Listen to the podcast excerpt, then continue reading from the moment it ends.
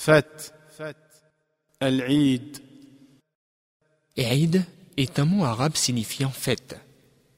Il y a seulement deux fêtes en islam. Eid al-Adha, la fête du sacrifice, et Eid al-Fitr, la fête de la rupture du mois de jeûne. Eid al-Fitr est célébré le premier jour du mois de Shawwal, qui suit le mois de Ramadan. C'est une manière de remercier Allah pour avoir permis à ses pieux serviteurs de jeûner le mois de Ramadan.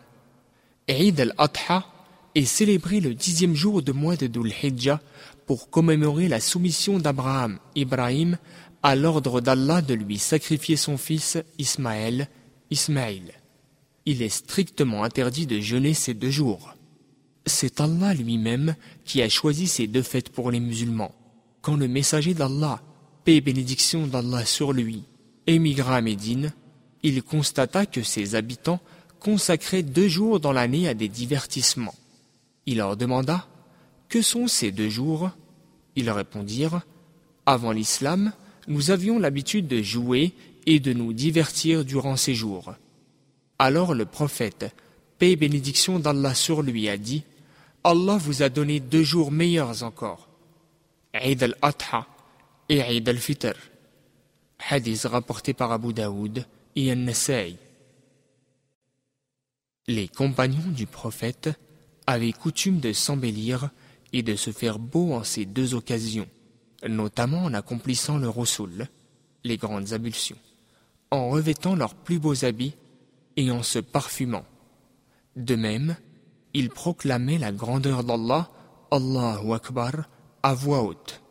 Ils se congratulaient mutuellement et s'engageaient dans des types de divertissements licites.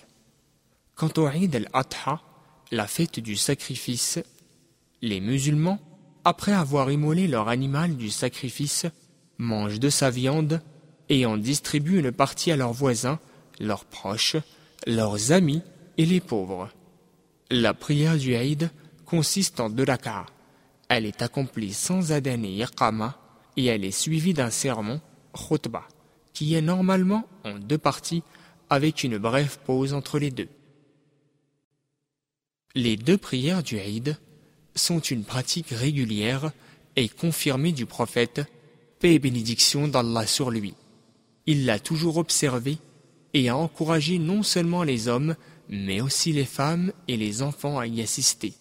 Le temps de ces prières commence après le lever du soleil, lorsque celui-ci s'élève au-dessus de l'horizon de la hauteur d'une lance. Cependant, il est meilleur d'accomplir la prière de l'Aïd al-Adha au tout début de son temps, afin de permettre aux gens d'accomplir leur sacrifice et inversement de retarder la prière de l'Aïd al-Fitr afin que les gens puissent payer leur zakat al-Fitr. Les prières du Eid sont accomplies de la même manière que la prière du vendredi. La seule différence est que l'imam prononce sept takbir, c'est-à-dire le fait de dire Allahu Akbar, dans la première unité de prière, incluant le takbir al-ihram, par lequel le fidèle entre en prière. Ceux qui sont derrière l'imam prononcent aussi les takbir et lèvent les mains au niveau des épaules ou des lobes des oreilles à chaque takbir. Ensuite, ils récitent la sourate al-Fatiha, l'ouverture, puis la sourate le Très-Haut. Dans la seconde raka'a, ils prononcent six takbir, incluant celui de la nouvelle unité de prière, puis ils récitent la sourate al-Fatiha, suivez de la sourate l'enveloppante. Les fidèles prononcent également ces takbir et lèvent leurs mains comme indiqué précédemment. Une fois la prière terminée, l'imam délivre un sermon, puis s'assoit un court instant.